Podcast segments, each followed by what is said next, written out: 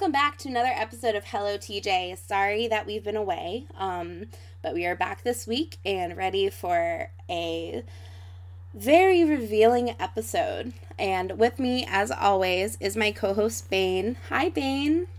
Hello, T. So, we like to start the podcast off with five questions about our week and about our writing. So, do you want to ask the first question? Do you want me to ask? Yeah, I'll go. So, um, can you please describe me your week in three words? Well, this week, um, Jack went back to school, so relaxing. um, and I guess I would say eye opening, relaxing, and eye opening. I'll say that's three words, even though it's a yes. hyphened word, but uh, relaxing and eye opening. What about you? Um, mine was, I would say, uh, exhausting, mm. Um, but also very um, motivating week. That's good. Oh. But those are two. Yeah, uh, yeah, two are okay. yeah, and uh, with me right now, also in and out of this podcast, is my son Jack, who just ran away, but just came over to give me a nice cold lick on the face with his popsicle mouth. So that's great. All right, what about the next question? Our next question okay. is what is the best or the worst thing you read this week? Um, the best thing I read this week would probably be um, Green Grass Running Water by Thomas King. He's a Canadian author. Mm-hmm. Um, it's it's very interesting. Uh, I had to read for my Canadian literature course, so that's that's a very interesting thing I read this week. But what about you? Me, um, hmm. Honestly, I haven't. I, I I'm still reading Little and Lion, and I'm not really into it still. Um, I have about a few more chapters to finish it, but I think I'm deeming it as the worst thing I've read this week. Oh god. Uh, but I'm almost done. The worst thing. What? We never had the, the worst thing. We always had the good thing. Little and Lion has been petering on the worst, but I don't like seeing writing as bad. It's just not interesting. You know, my mom always says that you really like when I present my mom with new plots, I always tell her, you know, it's more of like an aesthetic, it's more of an emotional piece than a dramatic piece. And she's like, "Well, where's the substance? Where is the meat?" And that's this book made me realize that a book needs meat. Book needs something just in it um, instead of just emotions. It needs more drama and more events. So it's it's helped me learn as a writer that I can't just write about emotions. I need to start writing about events and sequences. Yeah, understandable. Um, and who or what inspired you this week? Um, is it weird that one of my writing pieces actually inspired me? I wrote a really personal essay and I wrote one line um if I live a life worth heaven and that's been in my head all week is if I live a life worth heaven. And I don't know if I believe in an afterlife or if I believe in God. I don't know what I believe in really, but um that sentence has really stuck with me and really inspired me to kind of live a better life. What about you? Uh, that's actually a perfect uh, title for a book. I, I've been thinking uh, about that. um, actually, what inspired me uh, this week would probably be because um, I'm reading right now um, The Sky's Everywhere by Jandy Nelson, mm-hmm. and um, I kind of really want to start working on a young adult novel or something. And as I'm reading it, I, I just want to write something. Obviously, not uh, related to this book, but just write something, create something, and so on. I love writing young adult genres, and in uh, that whole, it's just it's so much fun to kind of play up different things, and I I think I I think people kind of write off young adult writers but they're the most important writers out there. They're the ones who are shaping everyone's opinions when they become adults. Um, so I, I give it out to young adult writers. They're I agree. um, And what did you write this week? Um, I started um, writing my new book, and I haven't really been investing too much time into it because I've been wondering what I'm going to publish next. Uh, but I have focused in what I'm publishing next, aside from the projects that I'm working on with other people, including you. Um, but I've discovered what my next self project is, and I'm not ready to announce it quite yet. I'll tell you after we're done recording. Um, but yeah, I'm I'm writing I'm writing my new book. I just started this week. What about you? That is lovely. I actually uh, wrote another short story, um, which I'm really proud of. And that's um, the one that's going up on my website, right? No, that's the first one I wrote. Oh, you wrote another one. Yeah. You've been yeah. busy. Well, yeah. Uh, but yeah, I'm really happy with it. It's kind of personal. You know, I think Mm. um, because sometimes I cannot say quite well what I want to say in a poem because you know a poem should be kind of short because a poem should be read in one sitting, as Edgar Allan Poe said once. Mm. So that's what I'm trying to do with my poetry. But because this is like a longer story, I kind of put that in a story. Um, so yeah, I'm I'm really happy about it. Um, and our final question Yes. uh, for uh, this week's uh, weekly questions is um, what did you learn this week? I learned so much this week. Um, this was a really eye opening week. I think the main thing I learned is that, you know, and this is a really important lesson for other writers, is to write for yourself and not always for your audience. And I think that we get really wrapped up in writing for our audience because those are our readers, those are the people who will be reading it. And yes, you should keep them in mind about what they like but when you're writing it should just always at first be for yourself. The editing is for your audience you know? But the actual act of writing is for you. It's supposed to be cathartic. So i'm learning to write for myself. What about you? Yeah, um, I totally agree with you because Sarah Kay also said that you know when you first write a poem, obviously I'm talking about a poem, but when you first write a poem, you're writing it for yourself, uh, and then the second thing you do is editing, and you're editing so that people could understand what you're trying to say. mm. And I think that's what everybody should do. Um, but I'm glad that you uh, kind of realized that. Um, what I learned this week is that um, I need to talk less. Um, not in terms of um, just, you know, I talk a lot, but I feel like the things I'm passionate about and things that I love, I should sometimes keep it up, keep it in myself and not uh, tell other people how I feel Mm. because sometimes you know I tell my friends, um, "Oh my God, I love this book. I'm so happy," or like this or that, or something about literature, and they call me a lunatic or crazy, and it kind of hurts, um, and it puts you down for no reason just because they they cannot understand that. the Oh, I hate that when you're when you have that excitement and that spark in your eye and you're just passionate and almost manically talking about how enamored you are with something and then someone kind of shoots you down and it's like Yeah. you don't understand I was so happy. Why did you have to do that? Ugh, Yeah. I hate that. I'm a very passionate person and I get really wrapped up in conversation. And yes, sometimes the conversations tend to be more one sided because I'm really wrapped up in what I'm talking about.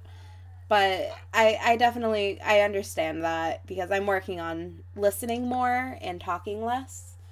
But Yeah, but you know, since we're talking uh, for today's uh, topic is mental illness. yes. So um, it affects you somehow. You know, it affects your mental health because when you're always passionate about something and it's part of who you are as a person because what you love is who you are also. So if you love art, you're you know, a person who likes art. This is something this is kind of a part of you. So if if you kind of I, I would say if people put you uh, put you down always about something you love, it kind of affects you and you kind of lose interest. You think maybe this is wrong what I'm doing, maybe they're right, and you start questioning it. Um, which really affects your mind somehow. Mm. I, I can say it fucks up your mind. Yeah. So, what do you think about that? Like, I, I... know that sometimes people, uh, you know, sometimes you disagree with something, but if somebody is passion, passionate about something, you can be just, well, that's nice. I'm glad you're happy, but you don't have to put other people down. Well, for okay, so for me, I'm a people pleaser. And I always want to put on almost a show for people. It's very hard to be my authentic self. So when I'm having these moments of being myself and being passionate about something that brings me joy, that sparks joy, Marie Kondo, it sparks joy. Um, it it almost makes me feel smaller because it's like this is the moment that I'm expressing to someone who I am and I'm excited and I'm in the moment and then you tell me that whatever I'm talking about doesn't interest you or it bothers you or you make fun of my excitement and it's like I shrink. I I don't want to be myself. I want to put back on this mask that I presented because I feel like in that moment the person chooses to like who I pretend to be over who I actually am.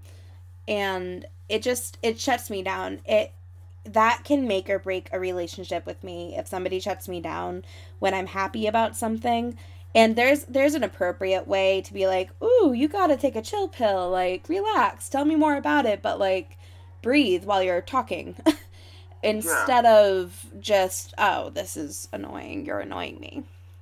Yeah and not and not only that sometimes um you know i struggle with anxiety mm-hmm. um and sometimes when something bothers me i'm getting very panicky. I get panic attacks, and sometimes people don't understand how I'm feeling and what I'm feeling. And to them, they're like, uh, "What are you trying to do right now? Uh, stop playing a victim or something like that," which is so so fucked up. When people know? tell me to stop playing the victim, it it's it's a trigger at this point for me because so there's a fine line, and this is what I'm learning that you can be a victim but not give power to it. Um, but when people say stop playing the victim, I want to be like, but I am a victim and like you should show a little respect and support instead of telling me to not be who I am when my mental illness reacts. I I agree with you completely. Like we we have all been through a hell um, and I think mental illnesses come from a very young age. So instead of giving kindness and support to other people, we kind of, not we, like you and I, but like we as a society, we mm. put them down. I don't know even why. Like, because I don't do that. Like, if somebody is feeling sad or depressed or anxious or whatever, I'm here to support you no matter what. You know? It's... So I Go ahead. Sorry. no, it just I don't know why people do it. It's just, and eh, especially for the playing the, the victim. Like, why would I play something when what I actually am? I am a victim of my mental illness. I didn't choose this path, you know. Yeah. This happened to me, and this is what I'm struggling with every day. If I tell you that some something bothers me, it's not because I want to uh, get attention or whatever. It's because I want to feel better around you and to have a nice day because this thing is stopping me from it. So instead of you helping me with it, you're just putting me down and killing my vibe, yeah. which is totally wrong. But like, I wanted to ask you, um, how did you become a mental health advocate, and when? Um, so I I have a really interesting mental health background. Um, and it's it's pretty explosive. That's the word I would use for it. It's pretty explosive. But uh, around 2014, um, I was uh, doing a lot of stand up comedy around Boston, and my main focus was um, mental health. And right back then, I was diagnosed with bipolar. Since then, I've been diagnosed with BPD but I kept making these self deprecating jokes, and people would come up to me after shows and be like, wow, you know, I have this. I didn't know other people had this. And it just, making a joke out of everything was helping people. But I didn't want to make a joke out of mental health. Don't get me wrong. I still love self deprecating humor and I'm working on it. But I love shit talking myself more than anything. But, um, when I was pregnant with Jack in 2015, um, I started to panic because I realized, holy shit, what if my kid has a mental illness? And what if my kid has to go through the things I went through? And in this rhetoric and mindset, I started thinking I didn't want my child to grow up in a home or in a world where mental illness was stigmatized and I couldn't control it on a global aspect, but I could maybe control it in my own home. So I started this website called Mom Life Lady where I would blog about parenting and I'd blog about mental health and kind of how the two coexist. Um, and then on March 22nd of 2016, which is also my adoption anniversary, it's the only reason I remember the day, um, I was picked up by the Mighty for an article I had written about suicidal ideation, which back then I there back then I didn't know it was suicidal ideation. I just thought it was like, hey, I'm kind of a bitch and sometimes I want to kill myself, but I'm not going to do it. Um, the original post was titled uh, An Open Suicide Letter, and it was meant to be kind of like a catchy title to make people realize oh, there's a passive um, tense of being suicidal, or there's just kind of this casualty to it, or not casualty, casualness. Um, and it just kind of started then. I've kind of now in my career, I'm still a mental health advocate. I still go to events. I'm actually speaking at a mental health advocate um, author event in May at Barnes and Noble, um, which I'm really excited about. And I love talking about mental health, but I don't put my own stories out there as much anymore. I spent a couple years just publishing, hey, I'm suicidal. Hey, I'm not. Hey, I'm in the hospital. Hey, these are my meds. And it got too personal. People were starting to attack personal aspects of my life. Um, one being med shaming, because I have, I, I'm not the kind of person who can just get sunshine and water and fish oil vitamins. I have to take an antipsychotic or I'm not going to be able to function. So, um, it was a lot of pill shaming, and it's like, that's great that you don't have to be on medication.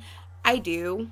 Um, and I'm not telling you you have to get on medication. That's not everyone's solution, and I don't want it to be my solution. If I could go off medication and do everything natural, I would, but I'm not in a place in my recovery I can do that yet.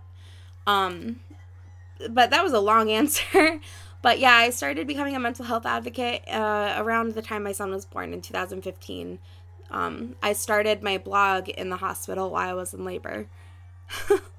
oh, yeah, that is lovely. Yeah. well, I think you did the right thing because I also want to talk about mental illness mm. and um, especially you know anxiety is kind of I guess 50% of this planet has it, maybe even more, like people of this planet. And so I kind of wanted to talk about with my peers and my friends and colleagues and everyone around me because I'm struggling with with it every day. Mm. Um, and so when I would talk with my friends and I would be like, you know, listen, this is what I have, uh, this is what is painful uh, for me uh, I really want you to understand because you know sometimes I get lost and I don't know what to do. And they're like, yeah, yeah, I, I understand. And then the next thing happens. I'm full panic mode. I cannot breathe. I don't know where I am. And they're like, you know, just not understanding me at all. And this is not only because they cannot understand. It's it is because they don't want to understand.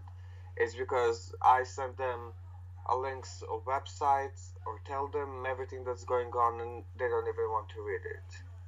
Well, this is interesting. Um I you see broken bones when you're a little kid on the playground. You know, people with casts and people who have crutches, and you get it. They have a broken bone.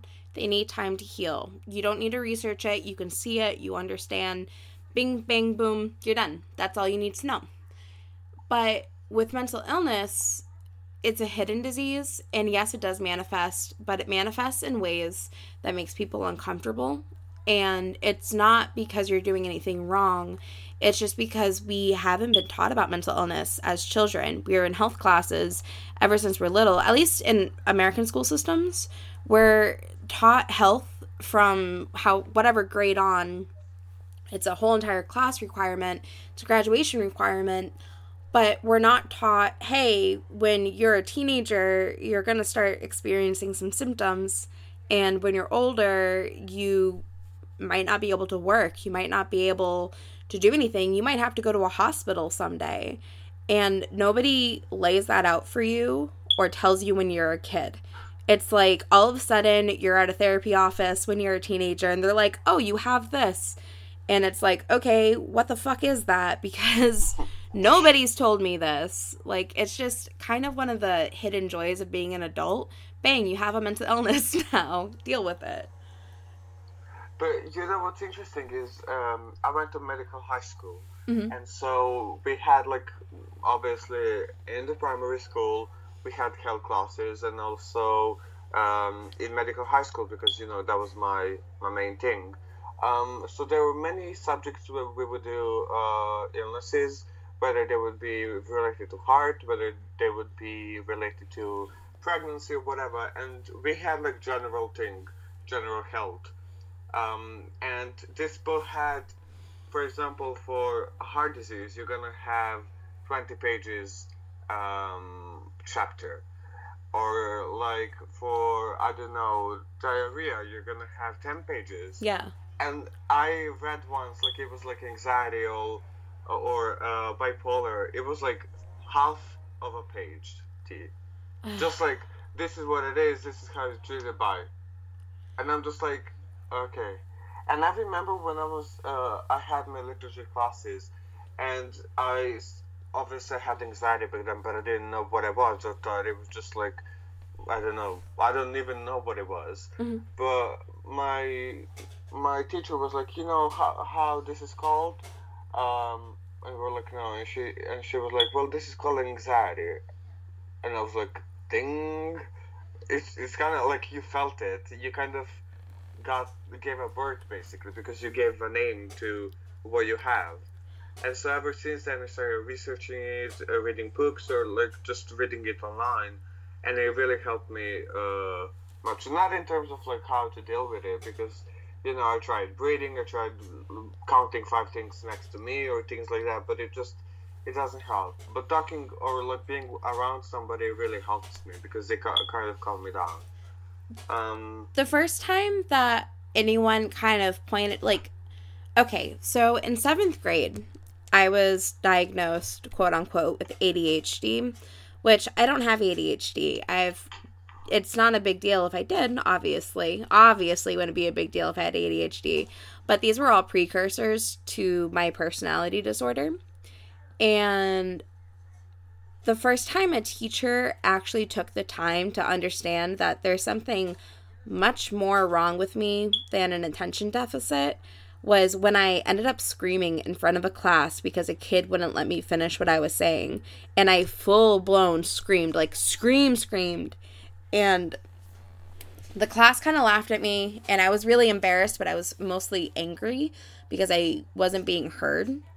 And the teacher took me aside after, and she said, You know, sometimes I feel like I want to explode. So when I do, I write X's on my hand. And I didn't realize, but she was teaching me a self harm curbing technique.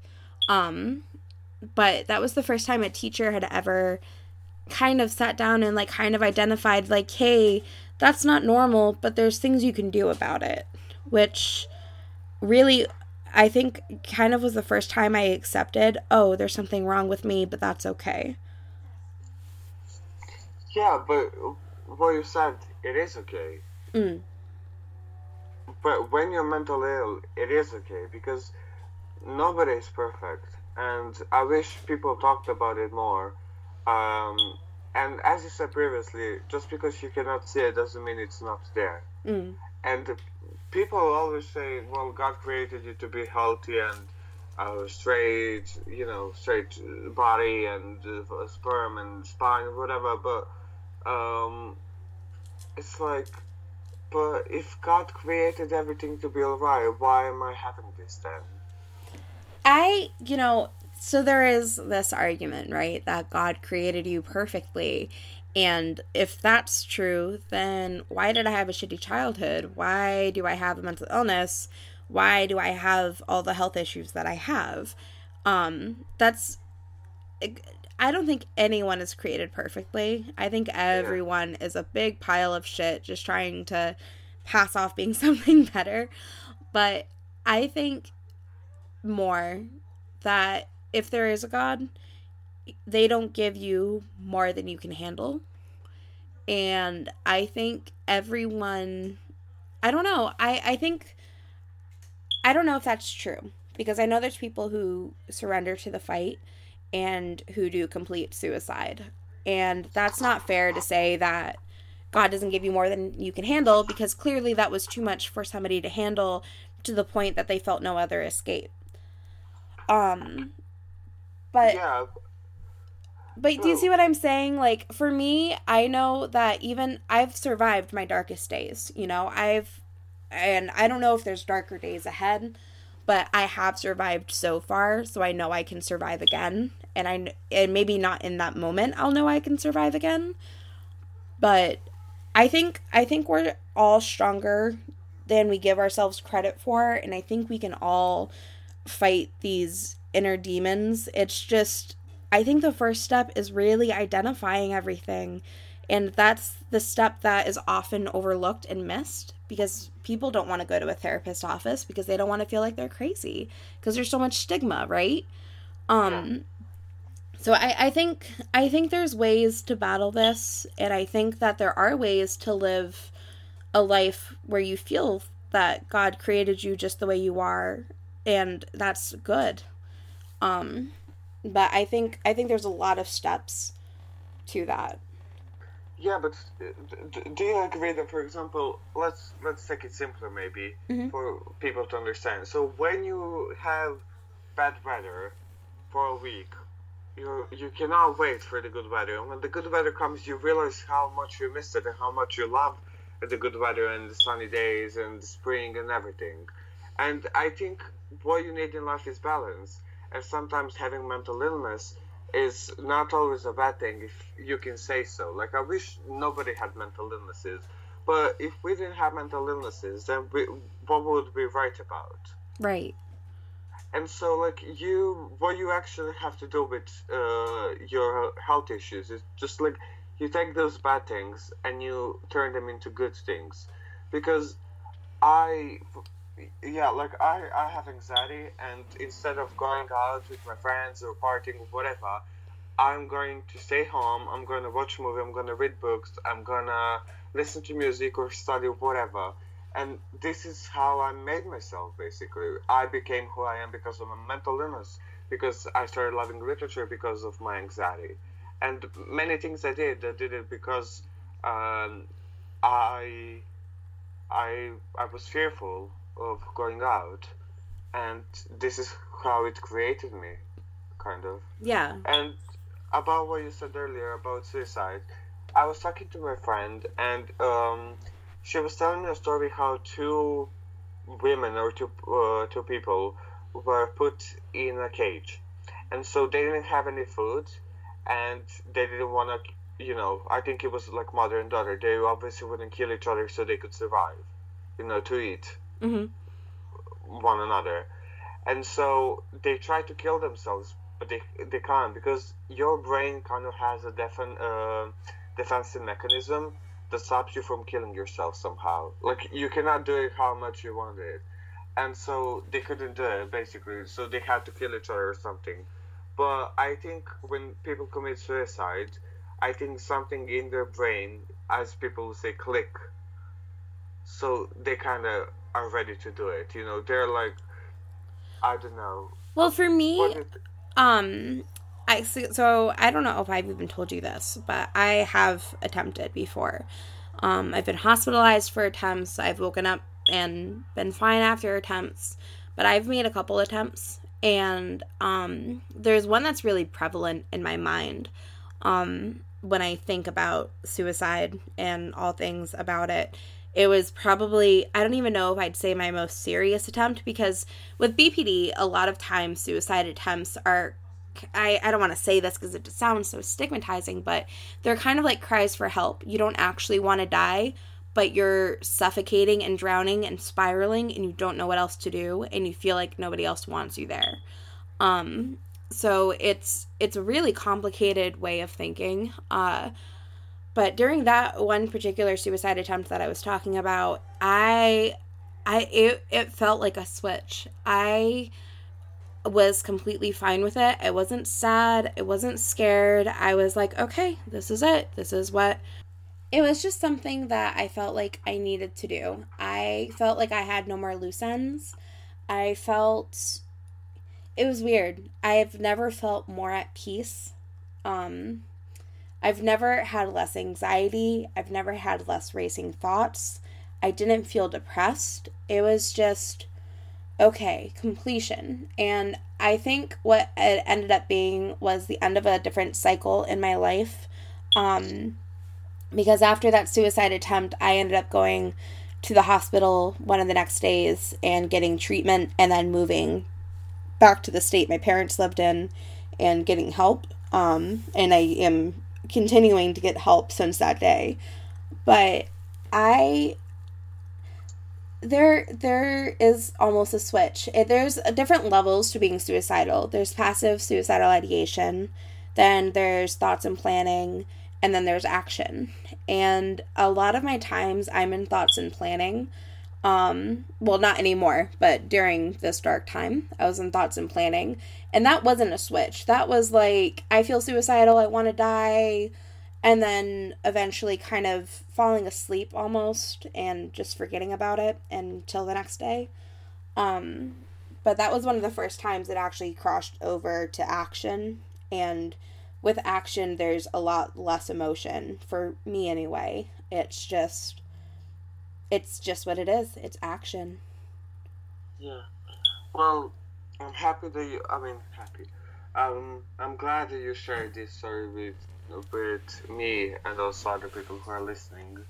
Um, I think you're inspiring, and I remember when I met you for the first time and I read um, in the gray area of being suicidal and that famous line, uh, "I'm suicidal, and now it's not what you think."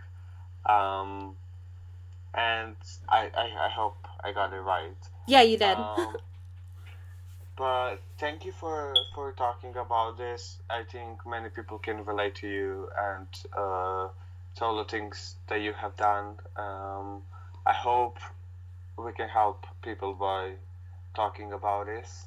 Um, and with this, I think we should, uh, in our next podcast, um, we'll discuss uh, again mental illness uh, as part two. So, do you want to wrap it up? Yeah, absolutely. Um, so, join us next week. We'll be concluding this mental health special um, and talking about writing as it pertains to mental illness, as we might have mentioned before. But we're going to give you guys some tips about what we do to manage our mental illness through our writing. And uh, hopefully, you guys can find some solace in that. Uh, if you would like to reach us or contact us about the podcast, you can reach out to us at Hello TJ on Facebook, Twitter, or Instagram. You can also email us at hello.tea.jay.com at gmail.com, gmail.com. and uh, just catch up with us. Let us know how you like the podcast. Let us know any books you want reviewed, any topics you want discussed. Uh, looking forward to talking to you guys next week and concluding our mental health segment. All right, this is Tea Jay, and that is Bane, and we are signing off. Have a great week. Bye.